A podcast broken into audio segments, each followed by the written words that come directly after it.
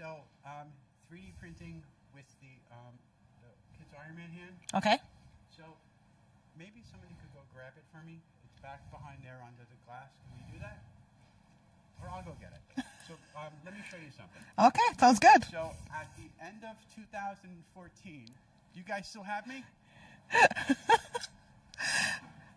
The beauty of a life. At the end of 2014, when all of kids' 3D printing prosthetic hands were being made, they were very mechanical looking. Mm-hmm. And I thought we could do better than that as a community. okay. So I went into my cave and I designed this little kid's Iron Man hand. And I put it on the internet looking Turn for a home. I put it on the internet looking for a home, and it goes viral.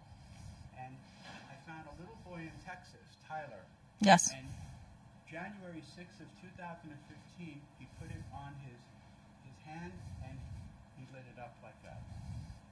So this was 3D printing, 3D printing simulation for a little kid's prosthetic hand.